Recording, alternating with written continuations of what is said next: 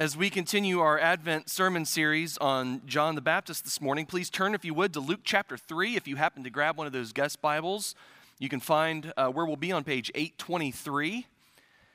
The opening verses of this chapter, as I read them, and perhaps as we will together here in a moment, seem to indicate that something in the course of Luke's gospel important is about to happen.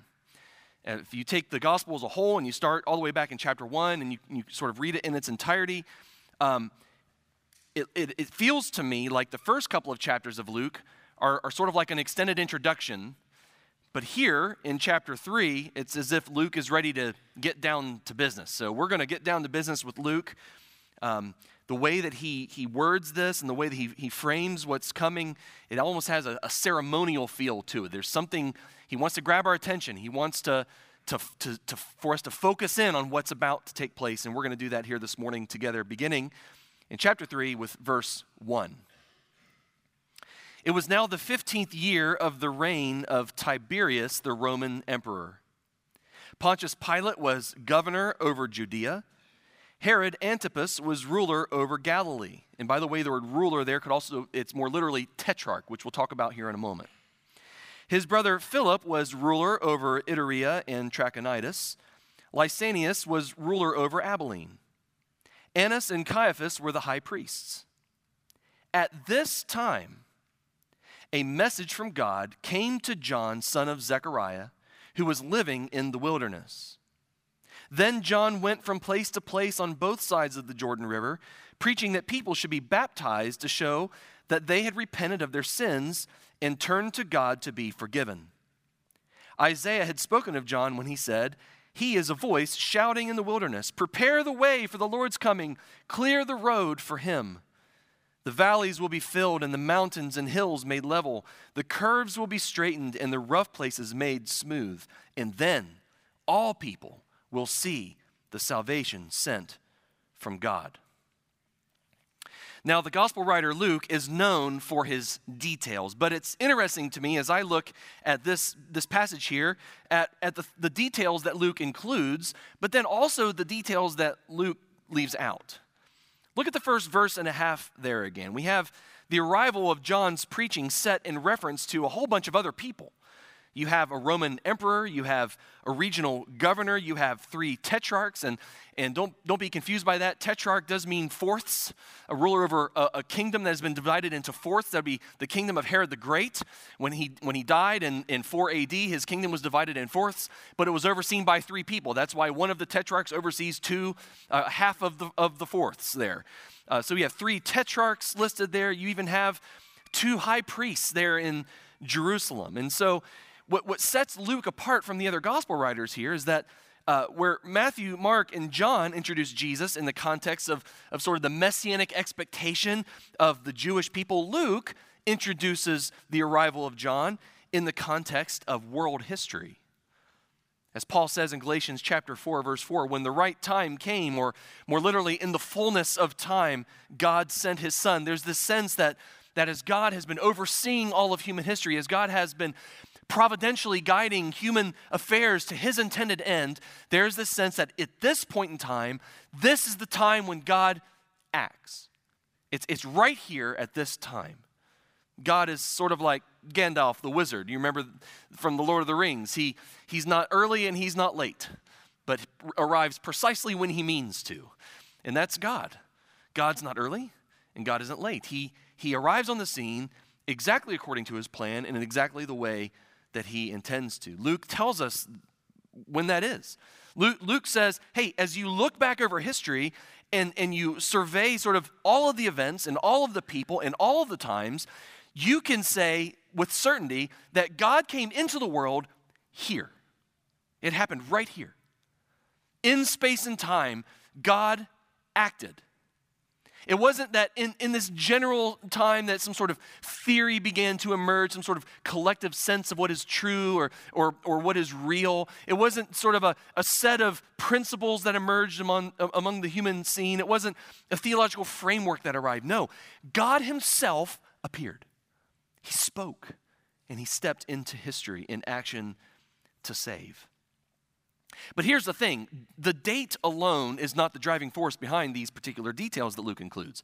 If all Luke was after here is just giving us the exact date, well then, you know, the reference to the 15th year of Tiberius' rule would have sufficed. It's not just the date alone that Luke is concerned with. No, his details signify something deeper, and that is the gospel is making a genuine appearance, yes, in the world, but also to the world. The church father named Origen, that you may have heard of before, he recognized that the names of the Roman and the Jewish leaders here signify the universality of the gospel. This is not just a peculiar thing happening to a very niche group in the world, a very little sort of corner of you know, the globe. You know, it's applicable to just this small group of people in this little moment in time. No, the fact that Luke mentions sort of this pantheon of leaders in the world, not just local, but pertaining to the entire empire in which these people lived. No, it signifies that the gospel is not just breaking in during the reigns of these leaders, but also must be proclaimed to them. And indeed, in time, we'll see that a personal judgment about Jesus and the gospel will be required of virtually every single name mentioned here. And if those people aren't still around at that time, well then at least the positions that they represent, from the mayor, as it were, all the way to the empire. Every single level of human hierarchy and order and structure and leadership will have to respond to the message of Jesus and the gospel. And Luke gives us a glimpse of that right here in this introduction. Luke sees the arrival of John at this time signifying God's word fully entering the public domain, which means it has direct relevance and direct application to all people. John's message is a message for everyone, and that includes, by the way, you and me. You and I must make a personal judgment and decision concerning Jesus and the gospel in our lives. But what about the details that Luke leaves out here?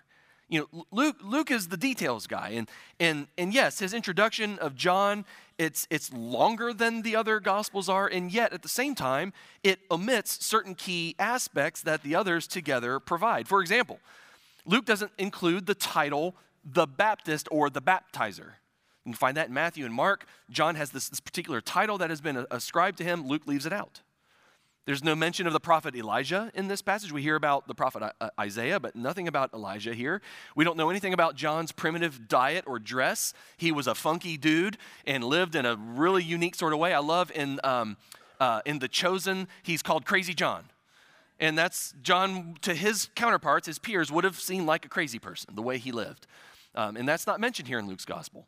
Luke does mention later on that John was arrested, but he says nothing about his martyrdom. And so it's intriguing to me that Luke, as the detail guy, you think he would include everything.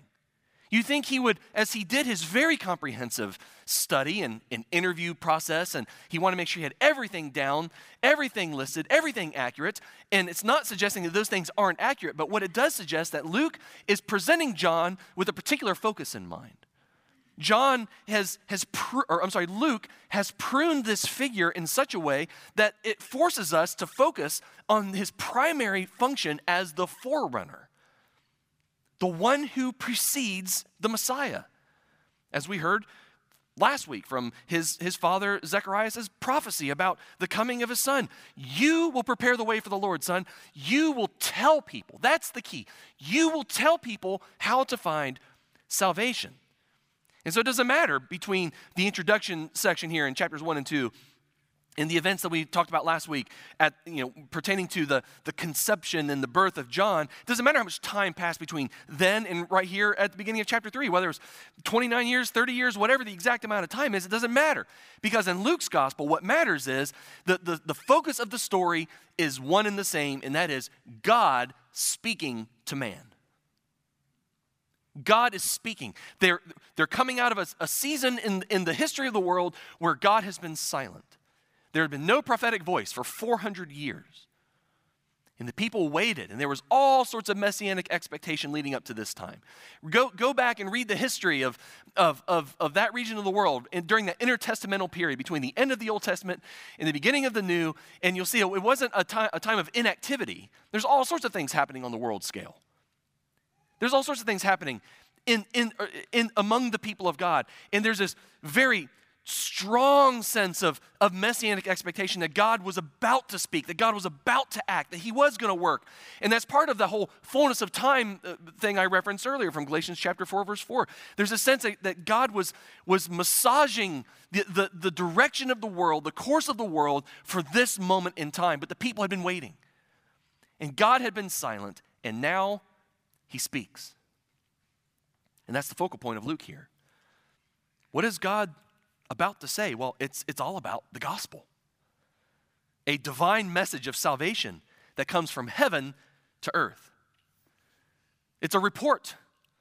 It is an announcement proclaimed, not of what man must do, but of what God is doing and what God has done. It's his message, not ours. The gospel is not a list of good ideas. The gospel does not mean good suggestions. No, the gospel means good news. Good news about what God has done through his angels and through his prophets that have proclaimed these things, but ultimately through his son, the one who is the message in the flesh. I like to even go as far as to say Jesus is the gospel.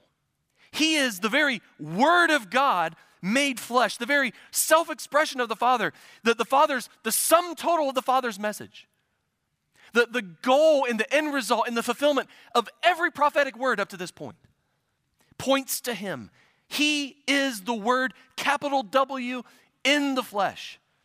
And the Word of God is preceded by a word from God, spoken through a man of all places in the wilderness. And don't you think for a second that detail is accidental or insignificant to the rest of the story.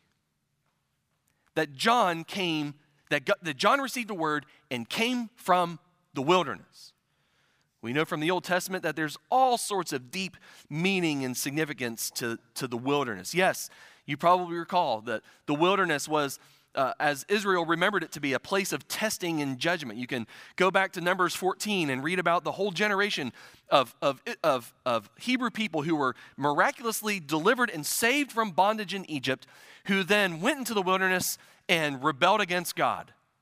They did not believe the reports. They did not trust in God's goodness. They did not trust in God's character or his power to save. They rebelled against him, and as a result, a whole generation perished right there in the wilderness. And so, yes, the wilderness was remembered as a place of testing and judgment. But listen, God is the one who led them into the wilderness to begin with. He delivered them from bondage, from slavery, and brought them to a place where then he gave them his word. It is a place not just of testing, not just a place of judgment. It is a place of intimacy with Yahweh. Don't forget what happened on Mount Sinai. God spoke to man. God made covenant with man. God brought a people who didn't have a God into relationship with him. I will be their God, and they will be my people. It is a beautiful place of intimacy. And yes, Barbary, in the end, God ultimately delivered them out of the wilderness. He didn't bring them there to leave them. He brought them there that he might bring them out. He kept his promise. And he provided. And there's so many things that God can demonstrate to man, not just in the abstract, but to people, you and me, in the wilderness. There's things about God. I want to go as far as to say in a broken world such as this, there are certain aspects to who God is and what he can do and what his will is for your life that you cannot learn apart from the wilderness. In that sense, the wilderness is not just a bad place. The wilderness can become, a blessed place. A beautiful place. In fact, by Jesus' day, the wilderness to Israel was associated primarily with prophetic hope. It was a place of hope. Imagine that, finding hope in the wilderness. Well, by that time, they knew about a guy named Elijah. And where did God provide for Elijah in powerful ways? In the wilderness. The sort of premier prophet from Israel's history was a man of the wilderness. Hosea would prophesy and say, hey, God would speak through the prophet Hosea and say, a time is coming where I will bring Israel back to the wilderness. I will lead Israel once again into the desert, and I will speak tenderly to her there. Now, you're probably sitting there thinking, man, Pastor Sean, it sure is hard to hear tenderness in the voice of John. And you're right. It is hard. It is a challenge, on the surface at least, to detect tenderness in the voice of John. But those with hearts, hear me now, those with hearts who are truly longing for God, those who have hearts that are at least a little bit open to God and his word, those who long for him to speak, those who desire intimacy with the God who created them, well, for them, in the voice of John, in the words of John, you can discern the wooing call of the lover of your soul. If you hear it, if you have ears to hear, you can hear it in the voice of John. That's because the God who visits the wilderness is the God who comes to the place of deepest human need. I hope you hear that this morning, friends, because I know a lot of you are in a place of deep human need. You're broken. You're suffering, you're struggling, you've been hurt, you've been harmed, you have all sorts of things just pressing in upon you. And some of you came in here, you thought you couldn't even get yourself out of bed and even make it here this morning, yet somehow you managed to muster up enough will and enough strength, and maybe the Holy Spirit gave you a little nudge, and you found yourself here this morning, and you need to hear that the God who visits the wilderness is the one who comes to the place of deepest human need. Look again at verse 3, and I'll prove it to you. Verse 3 says, after this sort of statement about the word of God arriving in the public domain that is relevant and applicable to all people, it says in verse 3, then John went from place to place on both sides of the Jordan River. Do you know what's interesting about that phrase? Well, in the Greek, it is the exact same phrase describing the territory chosen by Lot all the way back in Genesis chapter 13 and Genesis 19 in the Greek translation of the Old Testament called the Septuagint. That was the Bible of Jesus and his disciples. They read the Septuagint, the Greek translation of the Old Testament. And in Genesis 13 and in Genesis 19, as the Greek translation described the territory that Lot chose for his family, it is the exact same phrase that Luke borrows to use right here in verse 3, describing where John began his ministry to prepare the way for the Lord. And why is that significant, Pastor Sean? Well, I'll tell you why. Because within that territory lay a couple of places you might have heard of once upon a time, and those are the places with the names Sodom and Gomorrah. Those two places that are the very symbols of sinful humanity doing detestable things. If there's ever a caricature of the brokenness of humanity, of the rebellion of sinful man, of the darkness that lies at the root of the human heart, it is there. And yet that's the very place where God's word enters fully into the public domain. That sends a chill down my spine in a good way. That's the place where John's preparation for the coming of God begins. This is where he goes to tell people how to find salvation. Yes, by calling people to repentance for sin, for saying the hard things, painfully cutting deep beneath the surface. John, I'm struggling to hear the tender voice of Yahweh in your preaching. I get it. But John didn't come to tell people what they wanted to hear. John came to tell people what they needed to hear in order that he could rightly prepare for the good news of God's grace through his son. We need to hear the bad news about us before we can rightly hear the good news about him. We have to. There's tenderness in the loving voice of a father who is correcting his children that they might live and be saved. And God fires the arrow of the gospel right into the bullseye of human brokenness. He goes right to the heart. It starts right there in that place of darkness.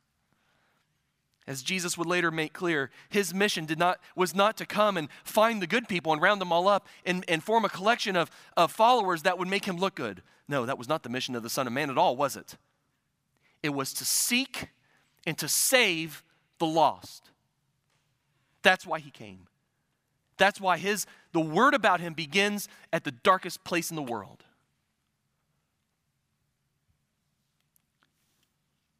The good news is, for you and for me, is that Jesus still wants to come to our place of wilderness, where we have been rebellious, where we have been wicked, where you and I have wandered from God, where you and I have questioned God or shaken our fist in the face of God. Don't think for a second that God only wants to come to you once you've gotten it all sorted out. If I can just stop doing that thing, if I can just start, being this type of person, if I can just pick myself up by the bootstraps and get it all together and quit being an idiot and finally, do something that would make God happy, then God will come and speak. Then God will come and show up in my life and do great things, and he will bless me and he will be there for me. If that is your view of the gospel, you don't have the gospel. That is not the gospel. He doesn't come to the ones who have it all together. He doesn't come to save those who have saved themselves. He comes to the lost. He comes to the rebellious. He comes to the wicked. He comes to those who, even as he comes to them, are shaking their fists in his face. When we have chosen darkness over light, that's when he comes. When we have chosen the things detestable over the things that are holy. When we have said yes to the world and to the flesh and to the devil and resisted his spirit, God's grace comes even there. So have hope, friends. No matter how wayward you have been in your life, no matter how much you have resisted God, perhaps you've been the type that you've been skeptical your whole life, you've struggled with the fact that everyone around you believes this nonsense and you just can't bring yourself to take that final step and believe. It just doesn't make sense to you, and yet deep down inside you know something is wrong with the world, something is wrong with yourself, and you don't know the way out, and you've never even for a second imagined that Jesus could be the answer until this morning. Jesus comes to you, and he wants to show himself to you. Thank you for that story. Jesus showing himself to people that had no idea that he was showing himself to them. We have an old word in the Wesleyan Methodist heritage called prevenient grace. And it's a word that has almost become so unpopular and so old-fashioned that no one even says it anymore. But I love the word because it describes a grace that comes before, a grace that precedes our awareness of it. There's not a single person in the history of the world who woke up one day and just decided of their own volition, you know what, I'm going to believe in God today. I'm going to follow Jesus. No, you only came to that place because there was one who pursued your heart long before you knew he was there. One who loved you before you ever dreamed of loving him. One who had you as the object of his affections. You were the apple of his eye, even when you were spitting in his face. Grace that goes before, that precedes you in your faith, in your trust in him. God's grace comes even to those like us. And friends, that's the best news that there is. It's not good news. That is great news. A couple of years ago, J.D. Walt, by the way, I mention his name from time to time. If you don't know who he is, he's the chief editor of the Seedbed group of Asbury University, sort of publishing group there.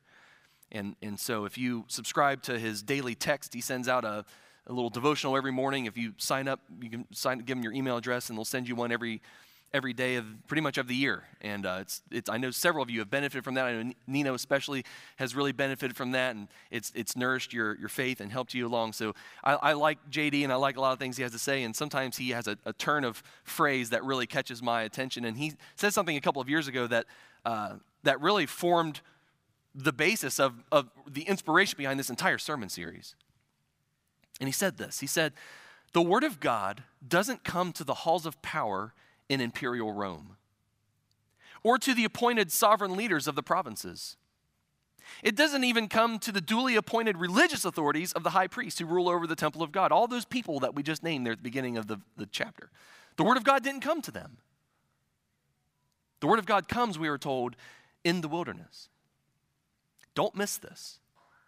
The word of God came not to the halls of power, nor to the religious establishment, but to an obscure, eccentric outlier of a prophet named John. The word lands on the stage of history in the middle of nowhere. The word of God appears among the powerful and the prestigious, but it doesn't appear to them. They reside in places of importance, Rome and Sepphoris, which is the capital of Galilee where Herod's house was, Jerusalem, these places of prestige and honor and renown.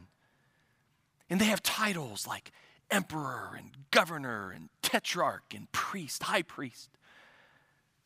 John has no title, and his place of origin has no name. All of which says this. Not only that God is no respecter of persons, and by that we mean he doesn't distinguish among people like people distinguish among people. People who divide themselves and categorize themselves and classify themselves according to color and income and where you live and what your accent is like. And by the way, I'm from the Midwest, so I have no accent, and you can just deal with that. I have no accent. You do, you Southern people. We love to divide ourselves according to those superficial surface kinds of things, don't we? And we have whole structures of power in the government that love to pit people against each other because they're different. God is no respecter of persons, but something else screams to me out of this passage here besides that. Not only is God no respecter of persons, but his work to redeem and to save undercuts all the value systems and power structures of the world. It's as if God intends to crush the status quo. His invasion into the world is to undermine the world, to undercut the world, to crush the status quo of the world that he might establish his kingdom on the earth. But it's not through political revolution. It is through a spiritual revolution, one heart at a time. And that begins, by the way, with what John begins to say when he uses the word repent. Repent, which means literally to change your mind. Change your mind. You've been operating according to the world, to yourself. You've been following the streams of the world, which, by the way, is human society organized without reference to God. It is anti-God. It is hostile to God. It is in opposition to God. And you were born a slave to that. To the world, to the flesh, your sinful nature, and to the devil, the enemy of your souls. You've been going this way, and John's call is to stop and turn. To turn. To change your mind. And you want to see a spiritual revolution in your life? I call you to turn. To turn from sin and turn to Jesus. That's what this message is saying. God is no respecter of persons. He doesn't care what you've done. He doesn't care what you look like. He doesn't care how much money you make, what color your skin is, what language you speak, what country, what county, what city, what township, what hospital, what parent. He doesn't care about any of it because in the face of God, he doesn't make any distinction like that. Every single person has value. Every single person has intrinsic worth to God. He created you. He sent his son to die for you, and he loves you all. Absolutely, God is no respecter of persons, and he has come in the form of his son, preceded by a wild man in the wilderness, to destroy the status quo, to flip the world upside down, that you might experience a revolution in your heart, that you might go from death to life. And that's the choice that lies before every single person in this world. Will you choose death, or will you choose life? And you are already choosing death by virtue of your birth. And it takes a moment in time when God speaks through his word and you hear what it says and you're brought to a place because God's grace preceded it where you can finally say, you know what, enough of that. I'm going this way. I'm choosing him. I don't know exactly what it means. It's not all about understanding. Faith is not intellectual comprehension. Faith is trusting obedience. I can trust the one that I'm just getting to know because his word has cut to my heart. He's speaking to me now. He's wooing me back to himself. Even through the crusty, sort of borderline deranged voice of a wild man who dresses like a homeless person. I'm sure John had a funky smell to him. Who knows what kind of crazy things John looked like and represented and sounded like. And yet, it is the voice of God after 400 years of silence speaking to sinful man. Repent and believe. God still speaks today through his word. And it's not some secret truth reserved for the elite or the privileged. No, it still and remains forevermore the possession of the public domain. It is a word that has been proclaimed and is being proclaimed. Thank you for missionaries who are going to the hardest places in the world to proclaim what? Christ in his word. Yes, we accompany that with our testimony and we tell the stories of things that God has done, but it is the word of God that is going to the ends of the earth. God is still speaking through it today. And it always comes at just the right time. God has this knack for showing up when we needed him most. Isn't that what Paul says in Romans 5? When we were utterly helpless, God sent his son to die.